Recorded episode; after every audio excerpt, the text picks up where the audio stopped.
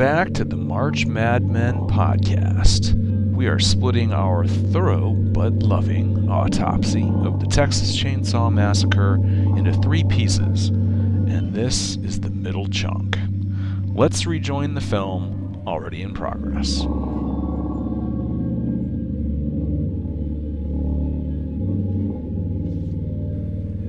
Yeah, at this point, the hitchhiker is. He wants to make a final trick, uh, but this is a nasty trick. His his his performance is no longer to amuse and delight his audience. He seems to go a little bit willingly when they when they open the door. Like Mhm. I was sort of watching it, you know, and then he, he's kicking the car, and then he of course smears his blood over it. But you really get the sense that he was kind of like, well, this is done. It's not like they had to they had to throw him out. Oh no, yeah, I think he sort of planned his exit in a sense. They lost him, really, but he just keeps ramping up as well. Like even as they pull away, like this is not the end; it's it's the beginning.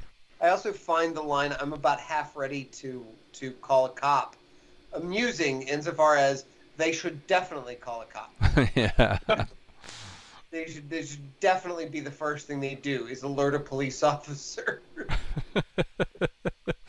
Yeah. All right, we got to pause it again there because we're about to go to the other house. Yeah, I did want to just add before we, we go on that that final rejection that the hitchhiker absorbs, it's troubling and disappointing at least, but then he bounces back yet again. But from now, from the context of instead of trying to win them back or you know being open to it, he's overtly glaring at Franklin once he um, unrolls that piece of foil and uh, he, he keeps making sure Franklin is watching as he pours the gunpowder on the photograph. I assume it's gunpowder. And he's not rushing through it. He just keeps, you know, making sure his audience is there, still watching. Okay, you know, here we go. Grand finale. And then, you know, that sets off the screams and sparks the chaos. But the cut, where he slices Franklin's arm, like very deliberately and with purpose, it doesn't feel like random at all. And and that's where I come back to the idea that for him the knife thing was like a game and that's how it works. You you keep trading cuts until someone quits and then the other one wins the game. I'm of course, you know, totally speculating there and it's not like the hitchhiker is visibly covered in scars, but I I'd buy it. But the the specific decision to cut Franklin that way struck me as the hitchhiker is going to get the slice that he was owed and then take his leave of these people. He's disgusted by them, like because they didn't abide by the social codes of his world. And they may not know it, but they've been in his world for a while. And the scene punches out a la Black Christmas, uh, I think, with a, a laugh line where uh, somebody says, That's the last goddamn hitchhiker I ever pick up. And that's kind of how you punch out of the scene. Something that's just true of, of horror movies in general, and maybe just life in general, but that feeling of safety that you're in a moving car, right? There was mm-hmm. something scary in the car, but now it's out of the car, and the car's moving, and so we're safe again. And I think the history of horror movies shows that being in a moving car may seem safe, but pretty soon you run out of gas, you get a flat tire, your engine breaks, like something happens. And that safety is really just a, a, a really precarious illusion. Oh, yes. Absolutely. And the geography of all of this is, you know, absurdly tight, right? The way it all works out. And they they kind of keep making the assumption later, um, and you know, not to get ahead of ourselves, but but that of course that guy won't catch up to them, and you know, little knowing that the house that they go to is right next to this family's house. Essentially, they're they're close neighbors. But yeah, back to the horoscope. You know, she's reading Pam that it, it could be a disturbing and unpredictable day. Yeah, I mean, yeah, that's darkly humorous foreshadowing, but obviously the astrology's prediction is disturbingly accurate. And I just think this whole thing adds a odd, unexpected but not inconsiderable weight to the movie as a work of the horror genre to have this non-supernatural film have that latent dimension running so consistently throughout it. I just I love the complexity that weird undercurrents like that can bring to a movie like this one. It's the the rare horror film where I think that what you're talking about those undercurrents of, of supernatural, which I which I definitely feel are the more I watch it, the more it jumps out at me.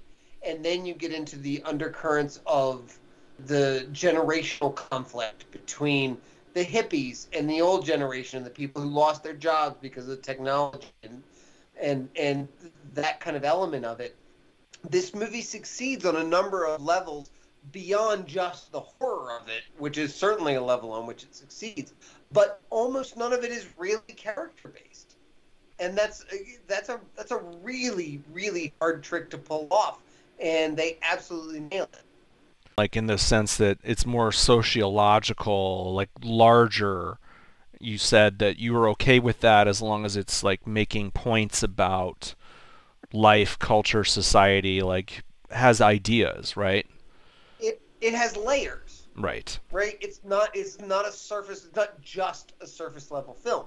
The surface level film is unbelievably effective but you can't you you can't watch a movie over and over again if all you're getting are the surface level thrills. You want to see what else is going on in it, and I think that's what part of what makes these autopsies so much fun to do is to really pick apart those levels that are operating underneath. And what we've seen now, you know, less than 20 minutes into this movie, is exactly how many other levels there are. And now we get to see how they play out across the rest of the film. They have master masterfully set up those layers this early into the film.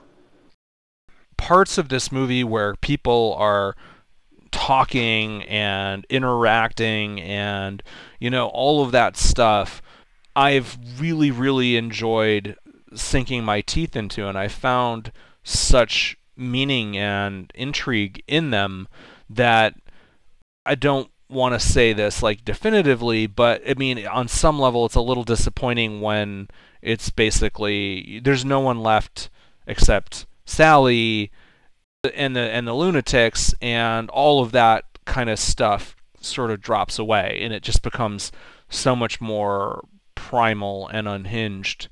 But yeah, I mean that's not to say there there's not some fascinating stuff. But I just was like really shocked at how interested I was in like the first 20 minutes of this movie, um, where like so little actual horror stuff has happened, really, you know.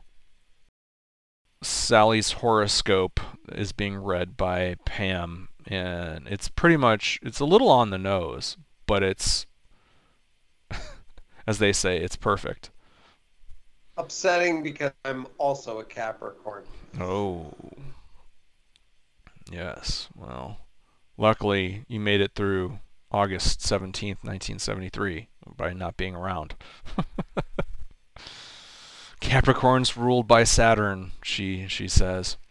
Pinch yourself and you may find that what you don't think is real actually is. Is sort of the, the gist of the the horoscope, and yeah, it couldn't be more telling. So yeah, there's this like weird sort of misshapen gas station guy who who looks up at the what appears to be maybe a, an, a partial eclipse or something. He's fascinated, but again, like tying into there's something going on in the celestial bodies of, of the sky that may or may not it's unnoticed by the other characters but it may or may not be exerting an, an influence on, on happenings. Reminded me of, of trump looking at the fucking eclipse. I'm surprised that this gas station character doesn't show up again elsewhere yes like he seems to have no affiliation with the family. Yeah, let's pause it there. The the guy that Rich is talking about is the guy that's washing their their van and there's going to be a what I think is a pretty delightful comedic bit of business with him. But I, I was thinking that like, is he a relative? Possibly. Is he just an employee? Uh, he certainly poses no threat to the family and whatever they're doing or not doing. There's not a lot, you know, going on behind his eyes, clearly. So it almost doesn't matter. But he certainly doesn't seem to live at their house, I'll put it that way. Yeah, it's got kind of a sling blade feel to it. Yeah, yeah. But he's curious about what's unfolding in the sky. And that ominous event, whatever it is, is not astrology, it's astronomy. It's very much real. Weird, maybe a little strange, sure, but malefic? I don't know. You you be the judge. And we meet the cook or the old man, as I believe he's credited here. Uh, he comes out uh, looking, you know, pretty sharp and dapper, and obviously he's a level above the hitchhiker or several in, in terms of his ability to pass uh, in in polite society. His socialization is a, a lot more developed, and he kind of looks at first glance like a, a, you know a normal a normal guy, at least for this neck of the woods. And uh, he says that the gas station um, they don't have gas, and the transport won't be there until late this afternoon.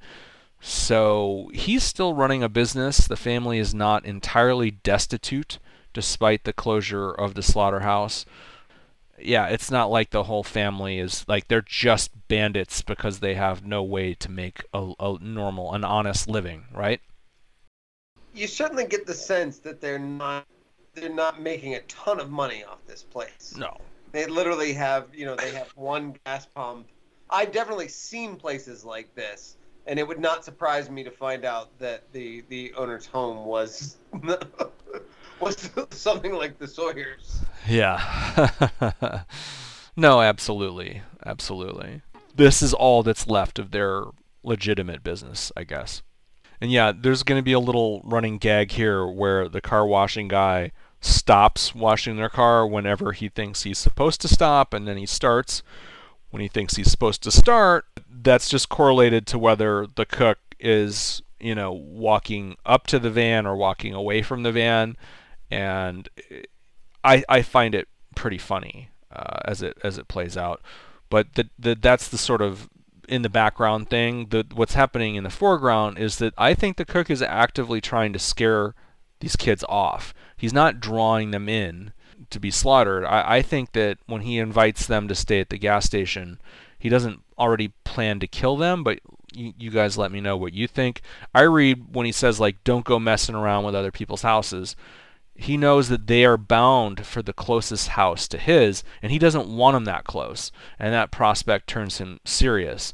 But like the hitchhiker before him, he hasn't necessarily turned on them at that point. And we'll, you know, we'll we'll let the scene play, and, and you can kind of bring that into it when you when you're ready. Yeah, I mean, th- there's an interesting question, like kind of built into what what you're implying a bit there, John. And it's not something that I feel like I really figured out with this movie, which is that what's going what happens on this particular day with these kids is this a common occurrence or is this a one-off? Like i don't know that like we get the sense that this family has a serial history of murdering people. As much as we get the the all of the the bones and everything that we see could, could potentially be coming from like the grave robbing right. um, that we've heard about. You know there's not a whole lot of implication that there that, that there's a stack of corpses from other people somewhere in the in the house. So it's interesting it's like yeah it's like they're they're not the sort of like prototypical slashers that are that are trying to sort of like bait them into their trap like they're actually trying to keep them away because they're a bunch of weirdos. I also want to point out I'm, I'm parked on the wide shot of this gas station, and it's a little on the nose, but very faintly next to barbecue on the gas station sign, it clearly says "We slaughter" on the sign. Again, a totally normal thing to be on a Texas gas station sign, but in this context. Yeah, I wouldn't have noticed that if it we hadn't been paused on it, but yeah, I noticed it a few seconds ago as well. but it's also like under a Coca-Cola ad. It's, it's interesting. Yeah, the one thing like we read now as a cue or a clue rather that we're dealing with people that are preying on like they're highwaymen in a sense. They're they're preying on travelers is when we see a bit later there's like Volkswagen bugs, two of them under like sort of a netting like there's there's multiple vehicles at the family farm that are just sort of temporarily mothballed or something and my thought seeing them was not that this family bought these vehicles legitimately like they I did get the sense that these were other travelers but that doesn't necessarily mean that you know they have this all kind of spider to the fly thing going on where they're delighted that these kids have stumbled into their web because I definitely see a lot of evidence to the contrary as we've been discussing. I kind of feel like more it's probably like these aren't the first people that they've killed, but they're not going out of their way to do it if that makes any sense. It just kind of happens you know. Um, Not every Saturday. Right. just, just when Mercury's in retrograde. Yes. Just when the just when the celestial skies demand it. Well, yeah, like all of that sort of escalation that may or may not have anything to do with the astrology could be, you know, as simple as if they hadn't escalated their activities at the cemetery, these kids wouldn't have come to them. And we'll see in a bit that Leatherface seems discomfited by their intrusion on on the family residence and is alarmed and hoping people will stop coming into their house. And and so I I think that maybe that whiff of extra madness that motivated the hitchhiker to go ahead and share his art with the world maybe maybe part of the catalyst for that was the effect of this you know celestial power influencing him and and and that is that is what sets the dominoes falling that you know doesn't have a great result for the family i mean um, the hitchhiker dies and uh, things things obviously spin out of control for everyone involved. John, discomfited seems like a bit of an understatement. I'm just gonna I'm just gonna throw that out there. discomfited. discomfited. Yeah, yeah. That, seems, that, seems, like a bit of an understatement for Leatherface. Uh, I, I, might say dismayed. He seems dismayed uh, that these people tromping into his house. Yeah. Indeed. Uh, Indeed, he does. Yeah. All right. Should we uh, roll this, as Mike likes to put it, uh, beautiful bean footage. Five bean four. Footage? Yeah, it it has to do with like a commercial that it was from his childhood or something. I don't know, but he loves saying it. Be- beautiful bean footage. so he's out of gas. Kirk will point out that they had the opportunity to get gas before, and it seems like a big mistake. You think? no, see the guy wheeling the bucket back and forth? It's pretty funny. So yeah, they talk about the house that they're looking for, and you can see like the cook knows all about it. He's like, ah, maybe I've seen something like that up that way, but he's keeping his cards close to the vest. But he basically is discouraged. He's clearly discouraging them from going there, saying it's dangerous and whatnot. You don't want to go fooling around other folks' property. Some folks don't like it, and they don't mind showing you. I have not dug in on on Jim Siedow. I think that's his name's yeah. career, but like he feels like he feels like a character actor I've been seeing my entire life. Yeah, yeah. I I know he was the most experienced member of this cast by a long way. I still remember thinking when they cast R. Lee Ermey in the remake, I was like, like of of course. Like I don't know who else you could possibly get to play that part. Yeah, they have a real, even physical resemblance. Speaking yeah. of the remake, you also get this, this visual uh, uh, overlap of just shots right under a girl's ass. Yeah, Wikipedia said that her wardrobe was the most comfortable of anyone, those cut off shorts, in this heat, and I believe it. I might just be a little ahead of you guys, but but I'm- I'm with Franklin back in the van, still sort Mhm. of like um, now he's like really like pouring over this, this the the knife and the incident with the hitchhiker. Like he's really just like replaying it over and over again, but That's right. not in a way where he's troubled by it so much. He Yeah. seems interested. He seems curious. I'm also I'm looking at all the bruises on Franklin's arm. Like Franklin's all fucked up at this point. That's what it means. Is like there's there's a certain amount of sympathy for Franklin. Like he's been blown down a hill.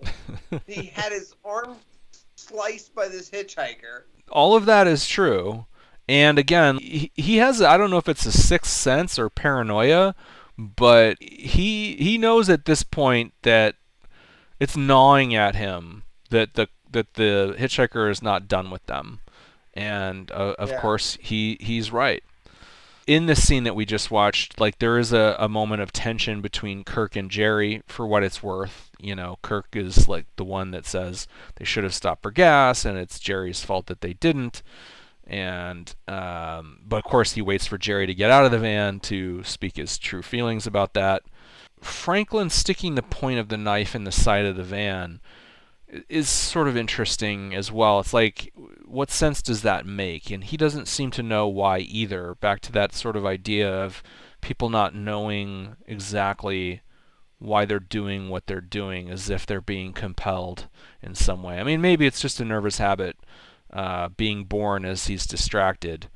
But part of me thinks it's that part of him that is like the family, or at least fascinated with them. And as Rich was talking about there, he says to Kirk, You think you could do that to yourself? Uh, referring to cutting himself.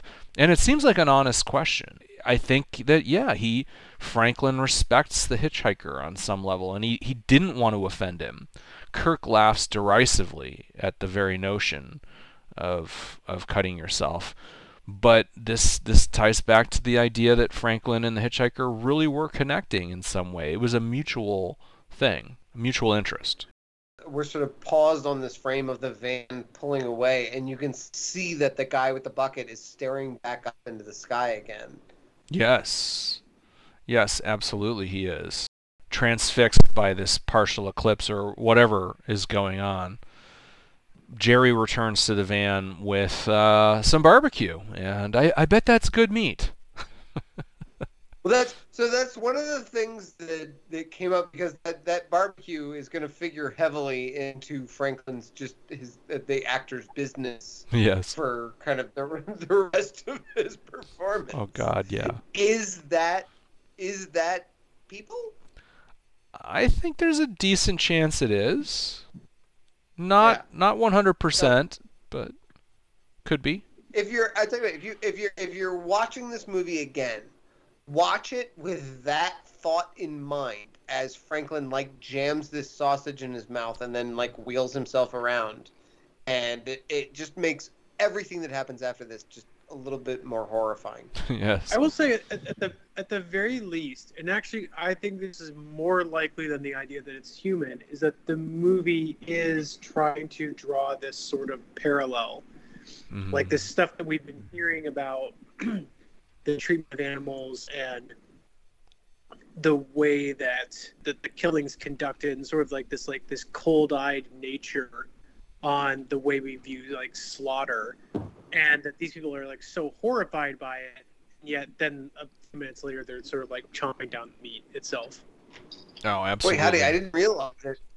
I didn't really realize it until just now. But gosh, the the christening of my barbacoa pit right before we recorded this is is sort of prescient. Absolutely. I think you're really onto something with that whole thing that, you know, the notion of being fine with eating meat but being incredibly squeamish about the process that goes into it, which, you know, even with better technology and everything, you know, there's no escaping the fact of what the brass tacks are, even, you know, before you get to making hot dogs or, or stuff like that, let alone head cheese. And uh, it is something that, let's call it a theme, certainly, of, of the movie. I think one of the interesting things is how far of a jump, a leap, is it really to go, well, you'll do that to this form of life with feelings and a brain, you know, uh, to what's the difference between them and us as far as if you're turning them into food, you know, if you're slaughtering for food. It gets blurry, right, or, or fuzzy, the differences. And I think the movie is somewhat having ghoulish fun with that. And also the idea that if people are really comfortable with that notion with animals, how difficult is it to just take the next step and be that comfortable doing it to humans? The traditional barbacoa is made either with beef cheek, which is exactly what it sounds like, Hmm. or literally just a whole cow's head, Wow, a cow's which head. I which I could not bring myself to to do. So, Well, just interesting, Vic. I mean, you mentioned like I, I noticed I watched you, whatever you were cleaning the chicken, whatever that was, right? And I mean, I, technically spatchcocking, I suppose, but well, you know, like you're comfortable with that. Uh, I should be comfortable because I eat it, but you know, for me, at least in that moment, and my sister has a lot of chickens that they they wouldn't eat and all that. Like it crossed a little bit of a line of comfort for me, and yeah, that's just all that kind of stuff is what's sort of percolating in this movie in a way. Yeah. Uh, oh, not not just comfortable, John. I, I actually get quite a sexual thrill. uh, Just saying, just saying the word spatchcock really like. I'll never think of the word spatchcock the same way if I was going to think about it. Anyway, yeah. Yeah. Before we uh, sync up and hit play, I, I- you know, just for logistics, we do learn that Newt, uh, the town that we keep mentioning, the little town of Newt, is the closest place to get gas other than this gas station, and we know that that's back near the cemetery. So that kind of informs what the characters do or don't do, because they would just be literally driving back to where they just came from. Uh, is their Yeah, other you- bet? Even by movie time, I think it's a pretty good estimate that they've been driving for at, at minimum an hour since they were at the graveyard. Oh yeah, at, at the very least, absolutely. So Jerry kind of took charge and went and talked to the cook off camera and got his barbecue and some information. And this is the first time we really see the bloody smear that the hitchhiker left on the flank of their long green van. I can't make any sense of it. Could you guys? No. Yeah. Can we talk about Jerry's hair for a minute, though? Absolutely. it's it's it's maybe the most '70s thing in the in the whole uh, movie. Well, his paisley shirt is pretty 70s as well. it's true. Jerry Jerry is the most '70s thing in this whole movie. Mm-hmm. Yet he's also clearly the oldest character. Yes. Or at least, or at least the oldest actor. Totally But it's agree like- with that. It's like his defining characteristic is just his hair and his shirt. Yeah. Yeah, he reads a lot older than the other characters. Because I don't know what else Sally sees in him. Well, he's also a pretty obnoxious guy. I mean, in a bit, he just like all we see of him is delighting in taunting Franklin that the hitchhiker is gonna is after him and, and wants to kill him. While Franklin is eating what is what is potentially a human penis. Yes. That's not what penis looks like when you smoke it. Thanks, Rich. That's the kind of expertise we expect Texans to bring to the, to the conversation. Uh. so also, once it's reduced to its edible form, you call it pizzle. wow. Wow. Rich does have a level of insight that's a little unsettling as we watch this this film. So they're arriving at the old homestead, the grandfather's affluent home, which someone has let fall apart for reasons unknown. And we get the second or third vampire reference of the film here when I Franklin mention yeah that. Yeah. yeah, let's go ahead and pause it because I wanted to mention that he referred to the hitchhiker as Dracula a couple of times, I believe, and then he says this looks like uh, Bela Lugosi's birthplace, uh, I believe. This is a little out there, but is it possible that there's a theme or a correlation in this film between vampires and this family in the sense that vampires drink blood and these guys eat you? There's similarities for sure, but like vampires, these folks are relics of a past that won't die. I'll give you that too, but I also like I find myself thinking of the Frankenstein references in uh, the Funhouse, and I think that that Tobe Hooper is just a fan of the old Universal monsters. That's something that just finds its way into his movies this way or that. That that certainly makes sense. I'm probably going a step too far with that. But I want to point out that their plan here is that they're going to detour to Grandpa's house and then return to the gas station later. Essentially, they turn down the cook's offer of hospitality the same way they did the hitchhikers, where he offered, like, you can stay here and eat some food, and the gas truck will come and you can be on your way. So they're doing exactly what the cook told them not to do. Yes, but they're also just turning down head cheese over and over again, which is honestly a rational thing to do. Well, unless you're me and Rich, unless you're me and Rich in Texas. they took the barbecue. The pizzle, you mean? They took the pizzle. yeah, I mean, they're obviously, you know, Jerry didn't stick his nose up at the food. Oh, I did. I think I wanted to mention, but didn't. That uh, as Franklin starts to, you know, he continues to process this. He he lands on the idea that the hitchhiker was threatening them in a more long-term way by burning his picture. It was of symbolic importance that act. And of course, you know, Jerry feeds into it, like kind of delighting in the idea that the hitchhiker, um, it was all about Franklin, which there's a lot of evidence to suggest that that's true in the hitchhiker's mind, but uh, unfortunately, the hitchhiker and Franklin do not cross paths again, as, as the, the way things turn out. But I think that failed bromance is, is kind of a bit of the story here. You know, it was Franklin's photo that was taken. He's the one that the hitchhiker tried to connect with. Franklin is worrying about it, and he's wondering. He keeps wondering if the hitchhiker is is following him, and he he spits impudently at the mark of Zorro, as uh, Jerry calls it, on the van. This old house, like maybe it was a safe refuge at one point, but not anymore. It's become a scary place. I don't think it's been a, a safe place in a long, long time. Ah, yes, I see the uh, the dingus in Franklin's mouth. like a cigar. That's a classy yeah. look to have a sausage hanging out of your mouth like a cigar. now, is there like a little stick like uh, on the end of that? Is no, it speared? No, no, no. He gets mm. he gets handed it back in the van, and it's just like a it's just a row sausage. Yeah, he just took it out of his mouth. So yeah, he's staring in fascination. This is where he's gonna spit impotently at the at the bloody mark on the van.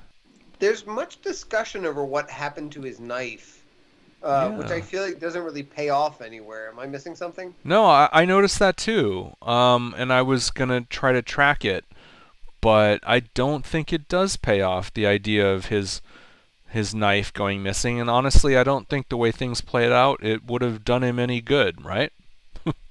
I would like to see Franklin have that knife versus a chainsaw. Yes.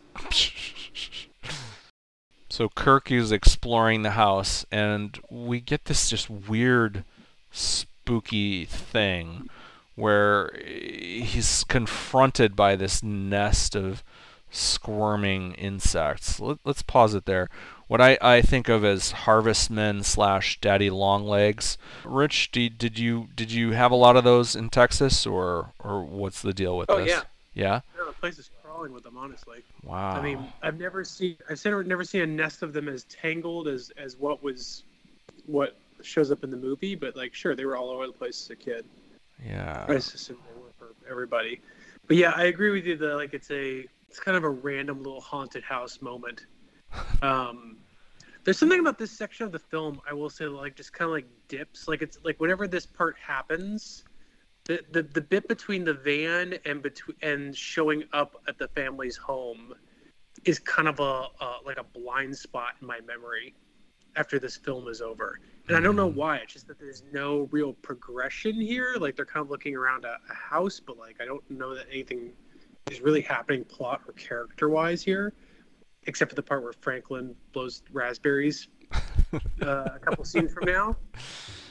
Yeah, for me, I think like you know I have I have notes and stuff on this section, but I realized watching the movie that I didn't remember what happens to Jerry, I guess, to your point. Like, I was, and that's later, but for me, it's more like there's such a, um, I guess, a sameness or even a repetition to what happens with Jerry to what happens with Kirk that I just never remember it because it basically is, plays out almost exactly the same way. And that's not something that I'm sure I, I love and it is notable as I say that I've seen this movie 25 times that like I could get this deep into the movie on view you, you know viewing 25 and be like what happens to Jerry again well but I think this house the house itself and obviously we we linger on it for for maybe longer than is necessary but the house itself is representative of what happened to a lot of the people who lived here, right? Granddad worked in, or you know, sold cattle to the the slaughterhouses, and now his house is overgrown with vines, and Daddy Longlegs are are spawning in crazy, uh, weird tangles. There's just something of dilapidation. It's almost like like sort of Southern Gothic. This used to be this this prosperous place and now it's fallen apart and and people are clinging to this idea of what it once was uh, and the people the people in this case being the leatherface and the cook and the hitchhiker that they still have this idea of what it should be. But this house is kind of a representation of what it actually is now. It's gone. It's moved on. The world's moved on. The, the southern gothic thing hadn't really occurred to me until just now but it's kind of appropriate. Yeah, I think that's a great observation. There's the idea here this nest of spider like bugs, so many thousands of them, impossibly many, that there's something vaguely uncanny about it, the way that Kirk is suddenly confronted with them.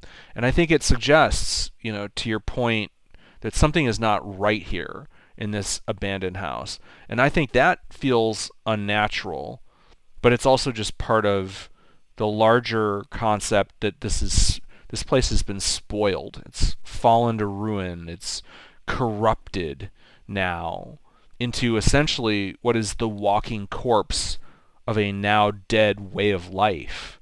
A way of life that was murdered, perhaps, by capitalism.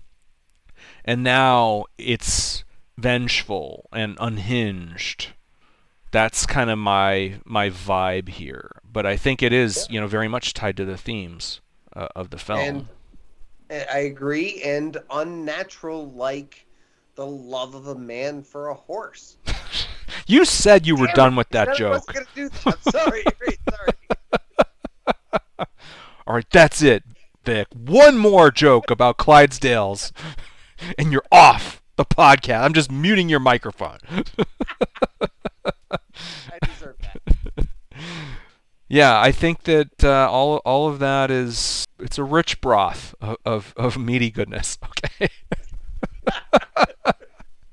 I mean, on, on, honestly, honestly, this is just like this is just every third house in Texas. This is just like maybe maybe in Haddonfield this is exceptional that it's like oh there's a house that closed and no one's like picked it up off the market but like in Texas it's just like this this this shit's littered all over the highways wow from north to south and east to west I love that but it's creepy it's creepy as hell Jerry's just kind of being a dick as she you know reminisces Sally about her childhood and her bedroom and everything and Franklin is admittedly left behind and uh, having a hard time, even you know making an effort to rejoin them at all.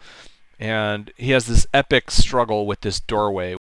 It requires tremendous effort for him to get himself through this dilapidated doorway, and he spits the meat out, and he throws his little hanky or something, and he's just like, this is if this is the greatest challenge he can overcome um, today, he's going to have a hard time making it out of this movie alive.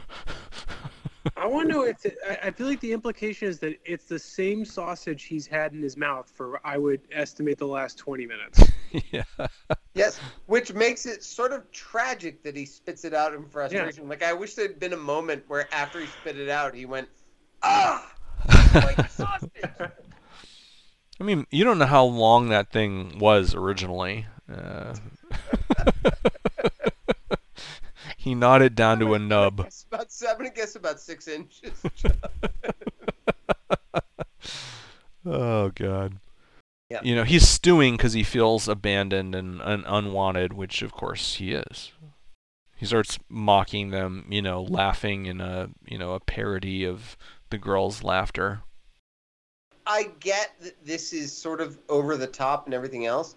It's also it's kind of the only thing in the movie that feels like a performance, or certainly the only thing from the the this collection of teenagers that feels like a performance. You know?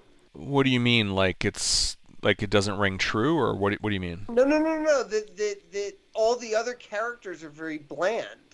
Oh, there's I nothing. see. There's, no, there's nothing distinctive about Jerry or Kirk or or Pam or even Sally. I mean, Sally certainly, uh, I think, has a little more to work with later on in the film. But Franklin stands out as a character. There's a reason we all hate him. No, you're right. You I mean, say yeah. say what you will about Franklin, like you remember Franklin. Yeah. absolutely. Well, I mean, nobody remembers. Nobody remembers what the fuck happened to Jerry. Literally, yeah. I mean, I, I, I came into this podcast saying that Franklin is one of the most indelible characters in horror cinema, and I didn't remember what happened to Jerry. So, Yeah. if I was one of these actors, like, yeah, I think I would probably be a lot more proud of myself being the guy that uh, I forget his name right now. Let me l- look it up, but we should mention it, of course. The guy who plays uh, Franklin, who is, of course, it is Paul A. Partain who who does a, a great job. Okay, yeah, let's pause it when he notices this sort of totem on the ground. Another work of art courtesy of the family. This work of inspiration being present, I think, and you see even a bit more in place here, it strikes me as something marking the place, and it is perhaps a claim staked, in fact.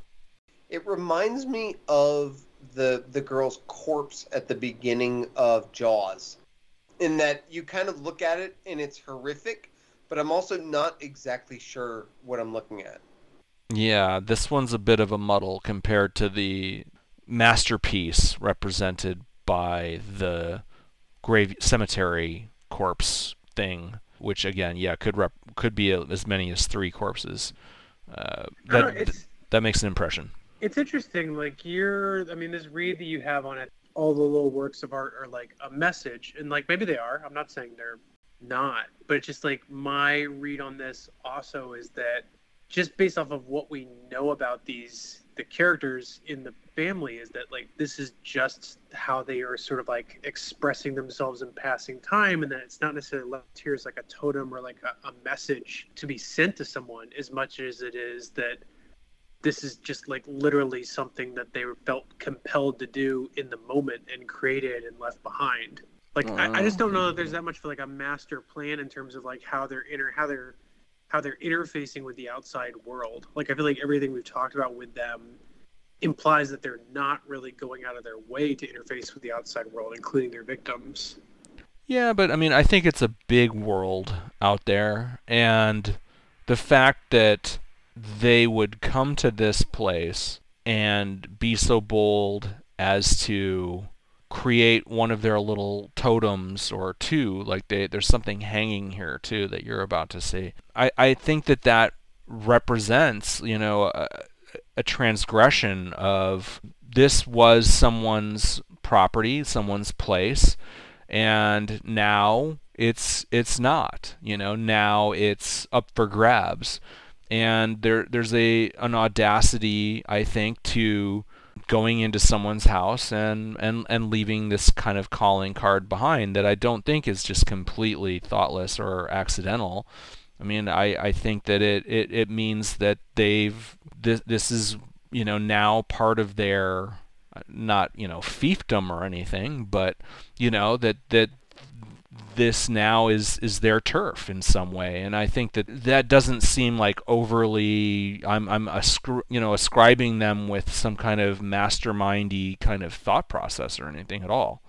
I just think based off of like the the performance of just even the hitchhiker at this point it, it, it would be just as likely to consider this as like they left them like a gift. Like this is something that they would think that the occupant would be thankful for.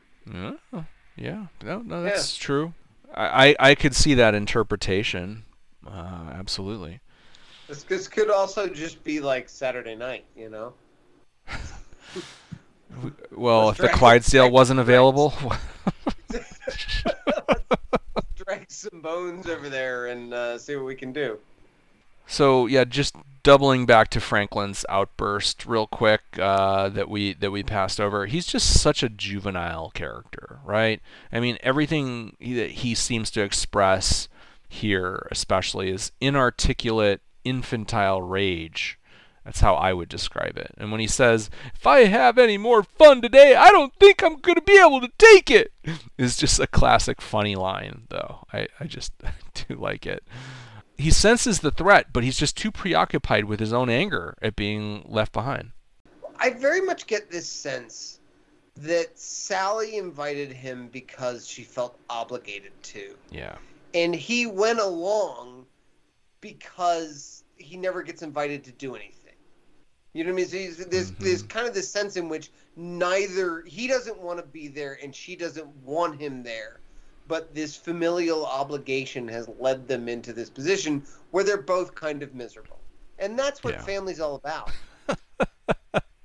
totally, totally. No, I agree with that 100%. Nobody wants him there, and he knows it, right? I mean, we're about to see Kirk confide to Pam his true feelings about Franklin, and it's not a surprise, but he basically says he'd, he'd love for Franklin to be put out of their misery, right? That's what you're seeing from Franklin but he doesn't want to be there either. No. You know, no. he's not he's not excited about this. No, it's out of his comfort zone for sure. Yep. But he's so wanting to be wanted and you know wanting to have a connection and be a part of things not be left behind right it's that's his psychology for sure and and that's what motivated him to uh, to be tagging along like a puppy dog which he does throughout the film and which makes him to me a little bit sympathetic. Of course, of course, yeah, yeah, yeah. Yeah. Yeah. Nope, John, you hate him. It. He's unredeemable. Yeah, we got feathers and bones, and it's kind of a mishmash. This particular creation that they leave behind, and Franklin is uh, unsettled by it. And he and then he looks up and he sees like this hanging bone thing, which um, it's another clue we cut to the young couple running to the swimming hole that they never get to. that Franklin but, gave them directions. They didn't bring their swimsuits. Oh, oh my! oh my God, we don't have our swimsuit. Oh wait, there's no water. we almost got uh, that quintessential scene, but uh, they don't make it to a swimming hole. Yeah, maybe it's dried up, you know, when he says this must be it. Like they're in sort of a trench. So it used this used to be the swimming hole. I didn't really get that before, but that seems like what's going on. I also noticed when she says, "How did Franklin ever get here?" and he says, "Someone must have carried him when he was little." It's kind of the only you never get an explanation for why Franklin is in the wheelchair, but you certainly get the sense that he's been paralyzed from birth. Yeah, it's like a congenital thing, not an accident. Yeah. Yeah. And I think the last actual laugh line of the movie is when he says, uh, "Franklin was never little." Yeah. last intentional like laugh line. Okay, see this watch that's uh, impaled on a stick there? Let's pause it there. Uh, let's pause it there because I think there could not be any stronger indication visually that civilization has regressed in this location than the image of a delicate instrument like an old school pocket watch impaled on a sharp stick. Just loud and clear, the message you get here is here's our response to your civilization.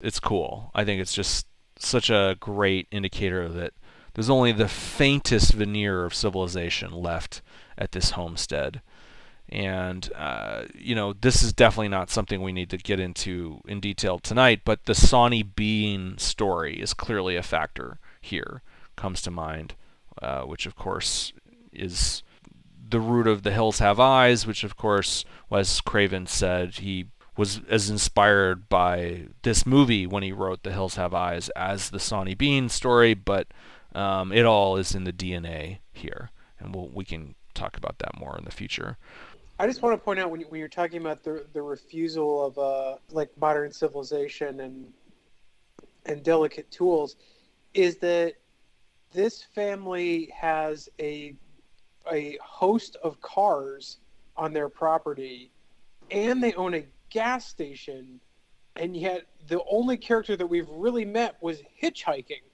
yeah, that's Yep. right. and a and a gas generator. Yes. Yeah, they have a gas generator. Yeah, that's the thing when we see these multiple vehicles in a moment that I, I just take that as a sign that these guys are bandits of the road in some way and I think of these newish cars because the VW Bug was a relatively new new vehicle at that time. Those are the vehicles of easy prey, or you know, just the kind of people that would clash with these people if they were to cross paths and it's not like the hitchhiker knows how to drive or has any inclination to do so. You know, the cook drives a pickup and all of that, but Leatherface ain't driving around town. That's for sure. And I do want to point out that Kirk's notion here, which dooms him, is that he hears this gas generator, which tells him, oh, they have gasoline.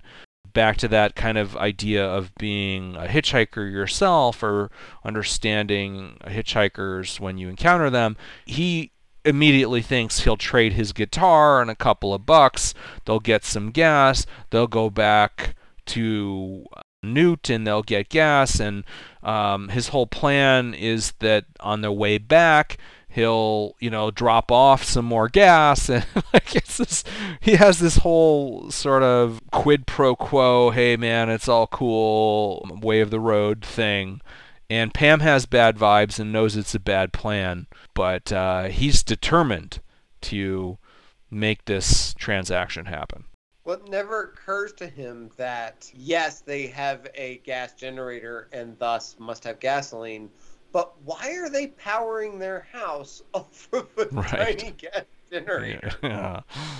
Yeah, exactly. Yeah, that should raise a red flag. There's so many things we'll see here that should raise a red flag with Kirk that he seems bliss- blissfully ignorant of or uh, willfully ignores. Speaking of the generator, he has to explain to Pam what a generator is, and, and maybe that's of the times. I, I give this movie all the credit in the world, but it, it did seem a little odd to me that you have to explain what a generator is. But then that made me think of, like, in Dawn of the Dead, I always laughed. I think everyone laughs when they're watching Ken Foree and the Flyboy character. They first see the mall, and they have to explain what it is because it's cutting edge. And that seems odd. Um, but you know, there was a moment where people had to explain what the internet was to each other. I, I remember I was there, so I'm just going to chalk that up to that. Well, also Pam's into astrology, so you know she's probably not very hip to other things. Gas generators, yeah, Yeah. that's fair. That's definitely fair. Okay, let's hit play. I just love the cinematography here. Agreed. The cinematography across this film, it's so distinctive there. And there are a couple of like exceptional shots. Like it has that in some ways it has that grainy like I spit on your grave kind of feel, Yeah. but then it has these other things. John, I noticed the uh, there's a shot here with a whole bunch of sunflowers Yes. that made me think of the sunflower shot in Texas Chainsaw 2022. That's a great point. Yeah, I wasn't really associating the sunflowers with the series, um, but they make such an impression in that movie, in the 2022 movie. Uh, here's the the Volkswagens and stuff, which I just don't see anyone associated with this family being like at the dealership. Yeah, uh, I want one of these bugs, you know, uh, that will just immediately uh, cover with a, a net and not drive. You know, it always makes me think of the National Lampoon's magazine joke. That was like a Volkswagen bug, like floating on the water, and instead of Ted Kennedy had been driving a bug, he would have been president now. Oh, that's funny. that's dark and funny. Dark and funny, buddy. That's what you, that's what you come to March Madness for. Indeed. the the whole film was shot. Sorry, just to, to harken back Mhm. to that point, it, it was all shot on 16 millimeter, which is which is crazy. I mean, like films don't get released on 16 millimeter. I mean, certainly not today. Oh yeah. Um, or you know, not even 20, 30 years ago. Um, I mean, like the 70s was like the last period where you could really get away with that and actually get a, a widespread release. Yeah, and it is such But a it- grainy look. It looks fantastic, though. Honestly, Mhm. I mean, like really, like the the whole. I know at least the version I'm watching, I, I believe is like a restored like anniversary edition, but like it looks fantastic. Yeah, let's pause it here. I have um, a special Blu-ray type thing. I think it's the 40th anniversary. That might be what you're watching. I mean, at the moment we're watching it on on Shudder, but it doesn't look bad on Shudder either. Yeah, they, they they were using a film that required insane amounts of light, which is probably part partially why it was so hot all all the time when they were shooting indoors. Is all the lights they required in the indoor um, scenes. But as long as they got enough light, yeah, it looks it looks fantastic. Um, there's a great texture to it, and they move the camera so much. I mean, it's we talk about the guy climbing the trellis in in Black Christmas being you know dynamic. We're about to get to honestly my favorite shot in all of cinema. Uh, I you know I, I don't expect everyone to think it's the greatest shot in all of cinema, but just on an emotional level, it's my favorite shot. And I'll I'll kind of give it away because we just saw it. The the chair swing is it seizes our attention immediately. Even the first time we see it, commands your gaze for some reason. There's already a dynamic shot as we approach it from behind, watching this young couple move towards the porch of the house uh, at the same time. I sort of thought this swing was like one last vestige of genteel society because it looks freshly painted, it looks inviting, you know, there's no bones or shit on it. You know, it still looks like an artifact of when possibly this family was closer to normal, more inviting, more um, I don't know, you know, um, whole and happy before the deterioration really kicked in. Before we hit pause, because maybe we'll we'll let it run until the next big moment. Um, we get a clue that Kirk disregards. One more of those when he hits the porch. A large tooth rattles across his path. He picks it up, and what is his first thought? Ah, I'll scare my girlfriend with this. Apparently, he sees no warning whatsoever in that.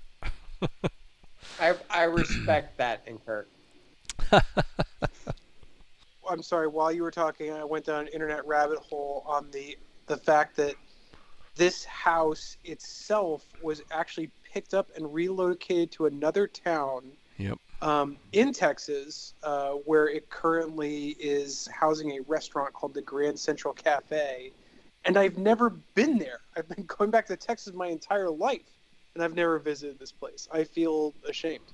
It's Yeah. I so it's not just a restaurant. I believe it's also a B and B, and I have texted that to Emily and been like, "Can we do this?" Uh, she has just not responded in in the affirmative.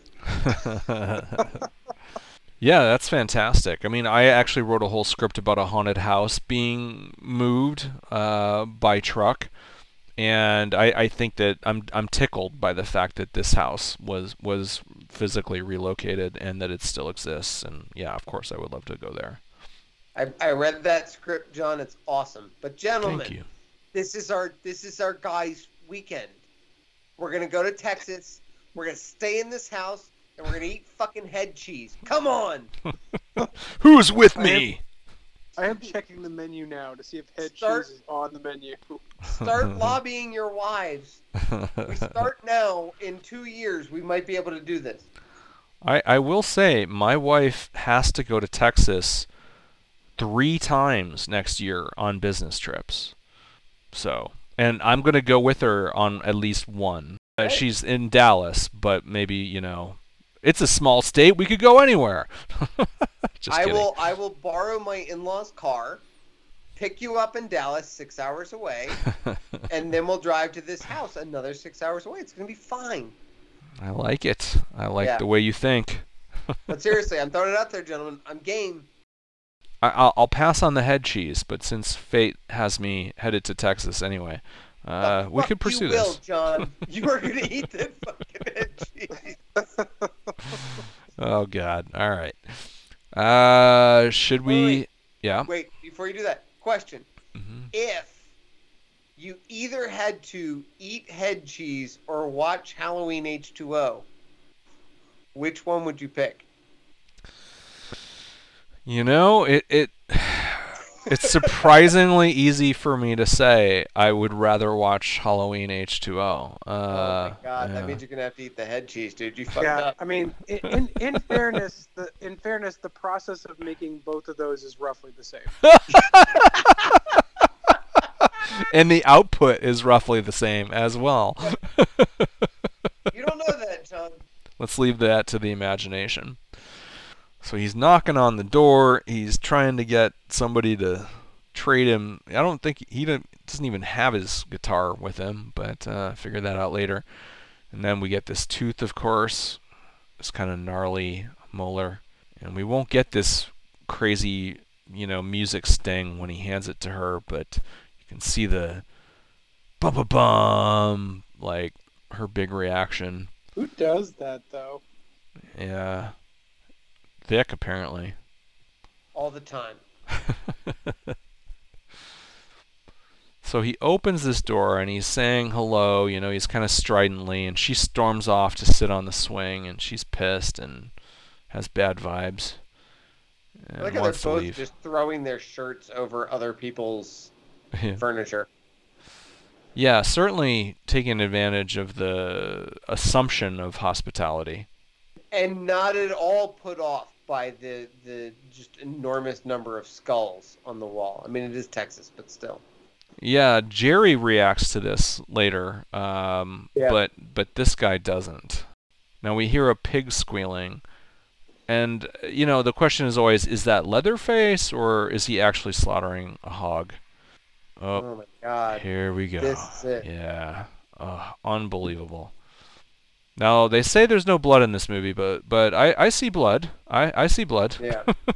of course, we're But you know talking about the killing of, of Kirk here. The twitching legs is worse than any blood. Yes. The the way his legs are twitching before Leatherface drags him inside and slams that door closed is horrifying. And, and this is my, my favorite shot for me personally in in my life in movies is going the camera goes under the swing and follows Pam to this house and we now fully know what goes on in this house and the music complements it beautifully.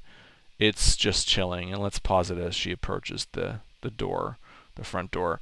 And you know man, if anybody gets a raw deal in this movie or a rough, rough, rough final, however long of their life, it, it is Pam. Uh, but let's not get ahead of ourselves. So, yeah, the backing up to Kirk going into the house, like we talked about Jess going up the stairs with the poker in Black Christmas. Is this defensible? I, I will say that at least his behavior is consistent. He's Kirk is not seeing a threat here, or at least he's sticking to his optimistic narrative no matter what, willfully ignoring the reasons not to forge ahead with determination and great persistence, as he does. And you know, like if that red wall loaded with the full range of skulls that this family has hunted and mounted as trophies doesn't turn you away, I, I guess nothing will. He heads for it. Yeah. Right, straight for it. another room first.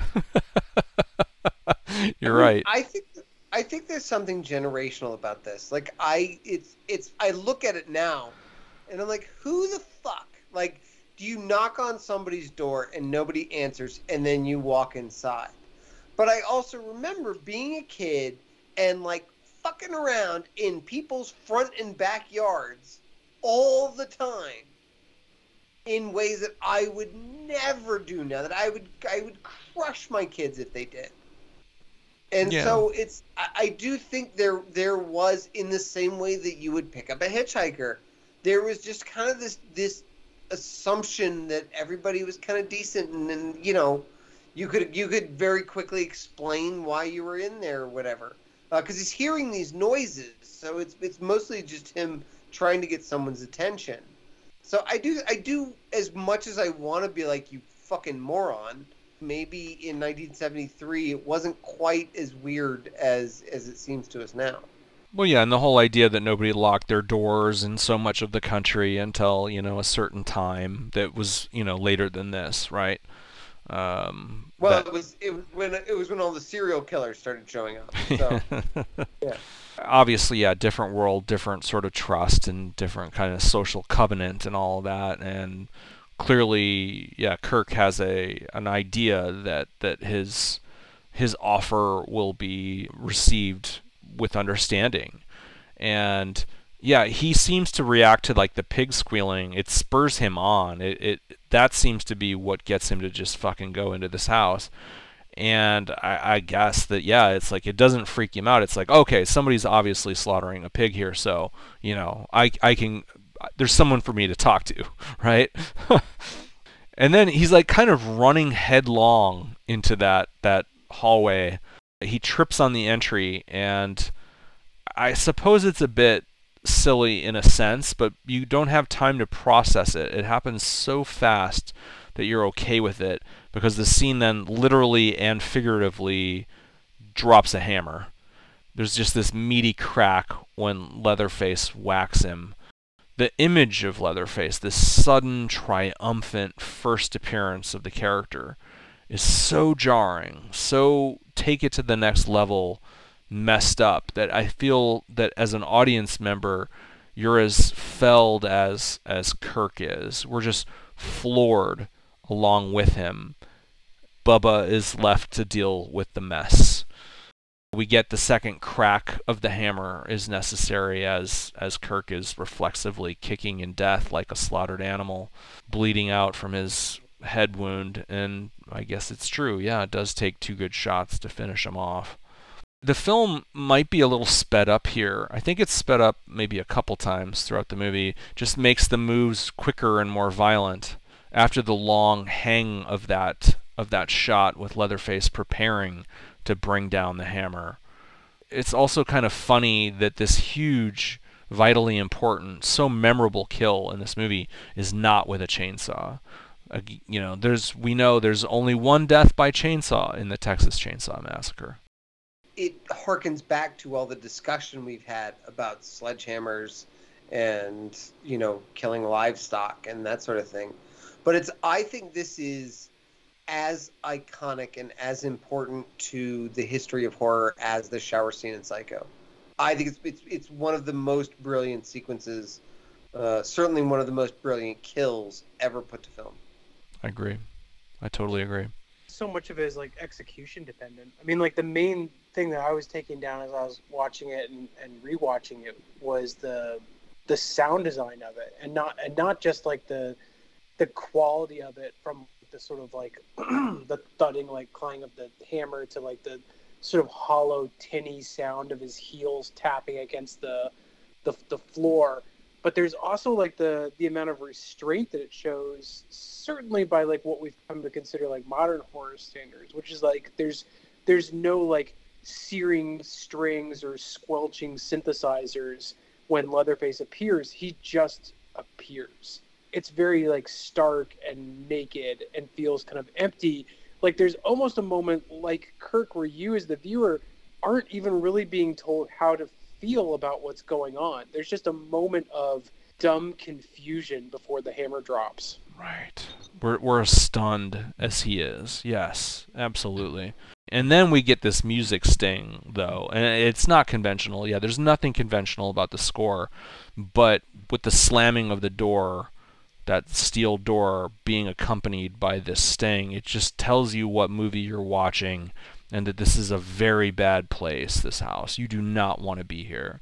And of course, none of the other characters know that. They don't know what's going on right here, so close to them. And it, it's very chilling. And again, that's what kind of imbues the next shot, that bravura tracking shot of the girl getting up from the swing and the camera following her in her red jean shorts as she approaches that house. The camera is at this ominous low angle, and it's just so filled with menace because of what we just saw. Now we know what she's walking into, and there's something otherworldly and darkly ethereal about the score there as she leaves that swing to approach the house. But it's overtly menacing, for sure. And we know that Pam has not been oblivious to all the signs the way her boyfriend was. She's deeply discomfited, if you will. um, even as she feels uh, compelled to explore this house. She knows Kirk went in here, but she does it anyway. She goes in. So I will point out that yes, so there is a, a certain dynamic that you know just one by one these characters wander into this house. There's certainly no effort made to like kind of shake up this dynamic. She kind of has this perpetual grimace of concern and, and, and doubt well, and here we get a little more exploration of the house too, right? Like Yeah. We see more of the animal skins, and we're getting ready to get the really sort of horrifying and very Ed Gein esque burst of horror. Right. This is the art room, I think. She trips over something and lands on the floor, and I. So then the room, as she looks around, the first thing she sees is this chicken, Yeah. and then you're gonna look around and get all the the bones and the furniture and the and the sort of decorations and all this crazy shit. The fucking feathers I find increasingly unsettling. Like yes, yeah. bones, but why are there's one chicken in a cage? Where did all these feathers come from? they look old too, like old feathers and Yeah. yeah, just left there. I mean, this couch is amazing. This couch from like the seventh pit of hell, the devil's couch. It's just so chilling. But yeah, she's really freaked out by the chicken in the cage. Like that that that commands her attention for a while. Okay, and this like skull mobile, like uh, floating around, and then the like tortoise shell. Both of those items have the whiff of violence in them. Like a large animal horn has been put through the mouth and skull of a human. The suggestion of violence there, and this cracked open turtle shell. Just everything has kind of the hallmarks of violent death in here. And she's just taking it all in. Like there's this quiet, terrified desperation, is how I, I think she's playing it, how I see it in this nightmare room. There's just so much evidence here in this room that this is the home of the people who have been robbing graves for quote unquote some time. And there's bones everywhere, as, as you said, but that's not all. There's clearly human skeletons used for artistic purposes like the couch from hell and so you just kind of know this is the artist this is some artist's workshop whether it's the hitchhiker bubba some combination of them i think you get very clearly somewhere maybe only in a sequel that the cook would rather play it straight. The cemetery stuff and this none of that seems like his mo at all. It's obviously some combination of the two boys that are into this at least in my opinion. Well, there's an overlapping too here of the animal bones and the human bones yeah. that creates the suggestion that there's not really a difference to them. Totally. In their eyes, you know, humans and animals, you, you chop them up and you eat them. Uh, yeah, there really is not a distinction. other than like again like the, the sort of veneer of socialization that two of the three members of this family i guess there's four with grandpa but of the three main family members we we see the cook and the hitchhiker make an effort to relate to people and but yeah like uh, you can clearly change your your view uh, uh, uh, of someone from a potential friend or whatever to dinner. Um, that that's well within the realm of possibility for these characters. There's also something horrifying when you talk about the couch, and and some of the other stuff, but I feel like the couch especially. Yeah. The amount of time it took to put that together, that that was a that was a vision somebody had hey, let's get bones and use it to frame this. You know, you can hang a, a arm bone, you know, the hand that's hanging from the ceiling. You take the hand bone, you put a string around, you hang it up. That took time. That was somebody's vision for what that piece of furniture should look like. And that is honestly more troubling than the chaos uh, around the rest of the room, the sort of piles of bones. Again, not that that's not unsettling, but to me, mm-hmm. there's something more unsettling about the picture that's painted of Leatherface or the hitchhiker putting together those things in the time that they put because it was important to them. I don't know. It's, it's somehow yes. that makes it more troubling. Oh, absolutely. I mean that that shot is so chilling when we're just yeah, they don't break it to us in in a, a, master shot or something. You just suddenly are confronted with that filling the frame, and it it's yeah just such a work of someone that you don't want to be in the same room with. Like you just washes over you that this is incredibly disturbing. This the work of art you know in their mind it's it's art. It's meaningful. It's it's not just a, a laugh. And even if it is like that's just as unsettling on some part on some level. So the insight into the psychologies of these people is often as disturbing as just watching their actual behavior right i mean i know that's not a good condition for a chicken to be kept in, but that's like n- not the most disturbing thing in the room for me. we see all the implements and tools, like this is where the magic happens. the workshop. So much of it seems collected, which doesn't make it healthy. but like but I, I, feel like there's an interpretation that it's like this is like a trophy room, and like I, I don't necessarily know that that's the case. If they've killed all these people or something? No, not necessarily. Yeah. yeah. Exactly. Mm-hmm. Oh, and then he comes out. He opens that door, chases her out, and this is such an excruciating moment. She almost gets out the door, and he drags her back in, and and her performance is so convincing as she's screaming wildly as Leatherface drags her back through that door this is probably the hardest moment of the whole movie to watch. Is we know he's going to hang her on that hook, and it's just brutal. You see the blood all over the wall, and she's you know stricken with this incapacitation as well as just the horror of it.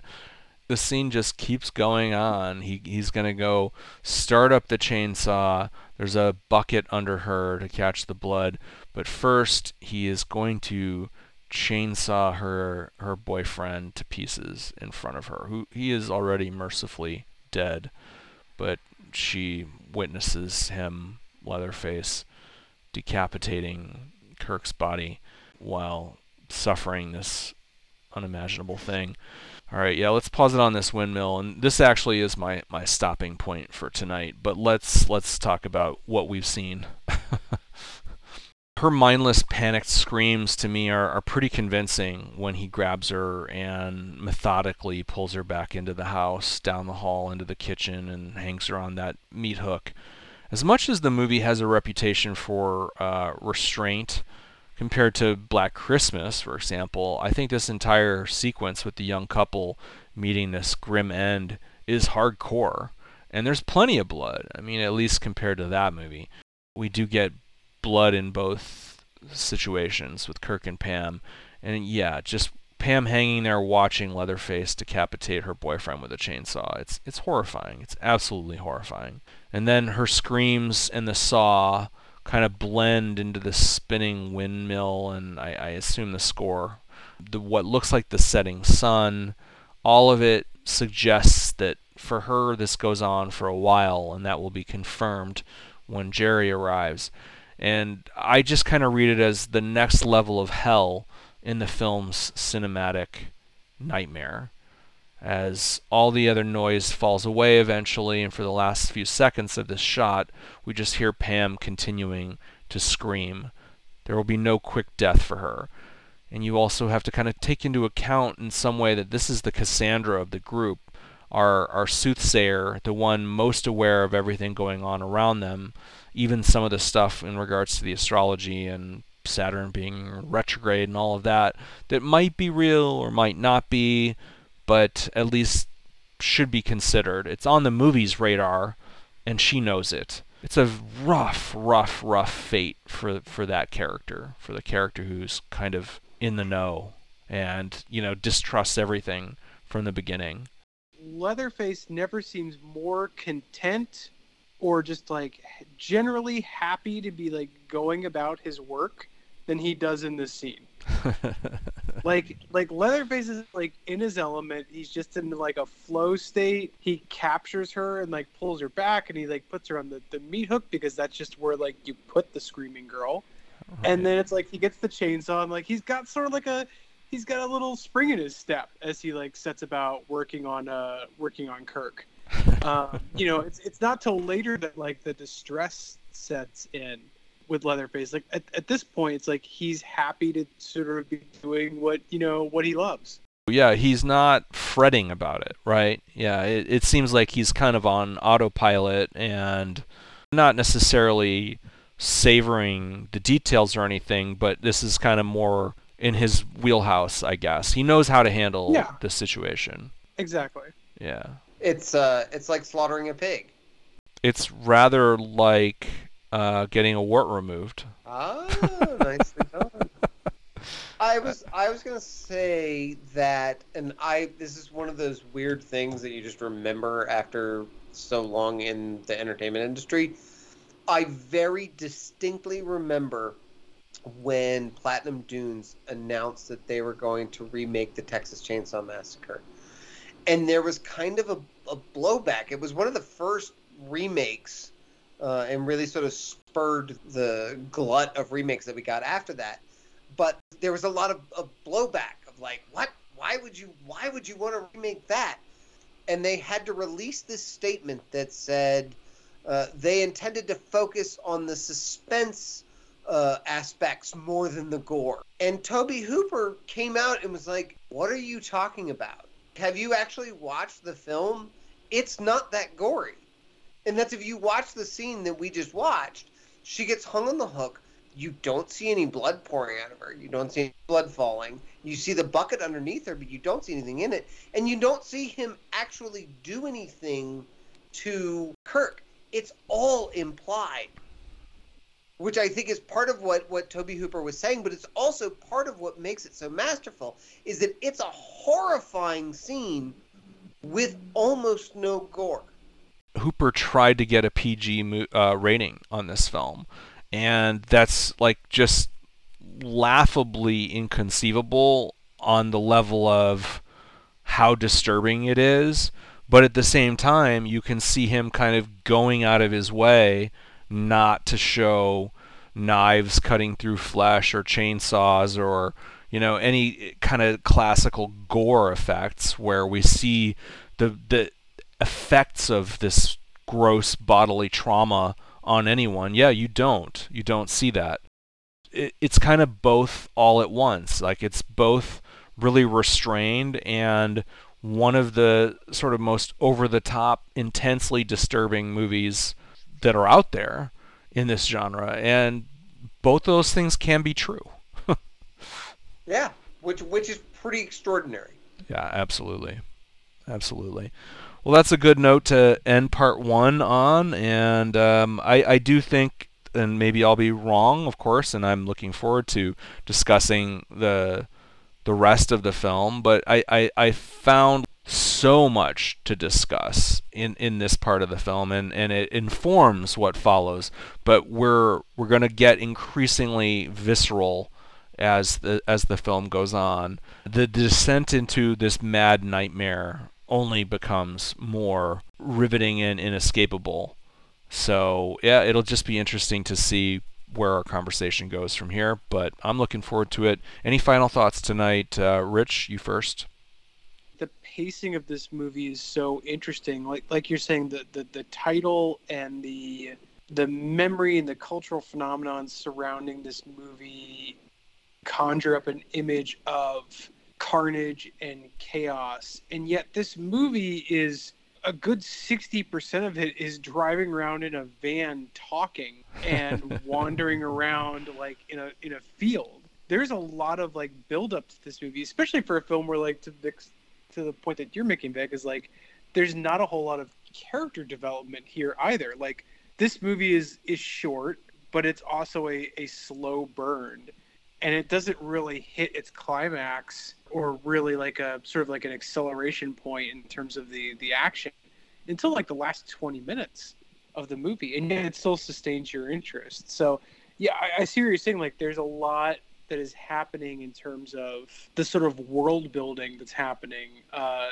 within this film just over the course of I'd say like the first hour, and so the, I think that's part of what you're reacting to, John, because because after that, then it just kind of like lets the hounds loose, and then you're you're just watching one character really sort of suffer a nightmare from from here on out, or from well, more or less from here on out.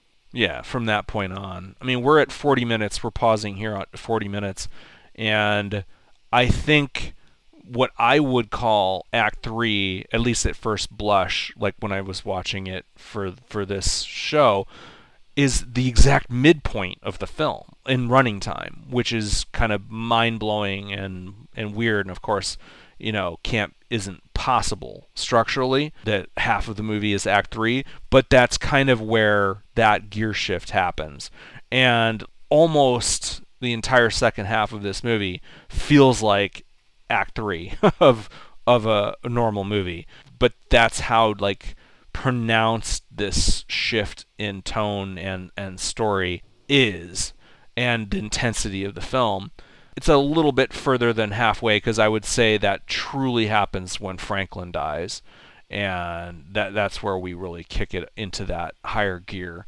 Franklin dies. um,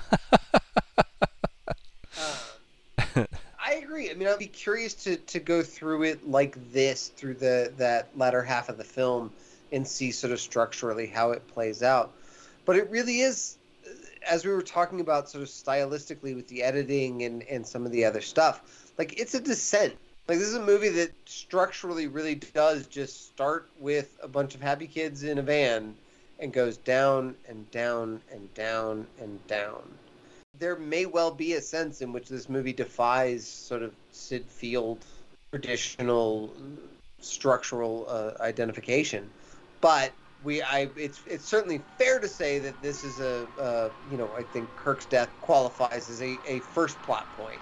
Uh, it's a big step down in in terms of the the descent that this movie's following, but fuck guys this is I, it's a lot of fun man. This is a lot of fun to do with you guys because this is a really really interesting movie. Hallelujah. Amen brother. Totally agree with both of those sentiments and i hope everyone listening enjoyed it as well. Uh, we'll be back soon and until then keep that uh, van full of gas man so you don't find yourselves in this situation. Yeah fucking a get gas and nuke guys you're a nuke get gas there Until then, adios. Good night. Good night.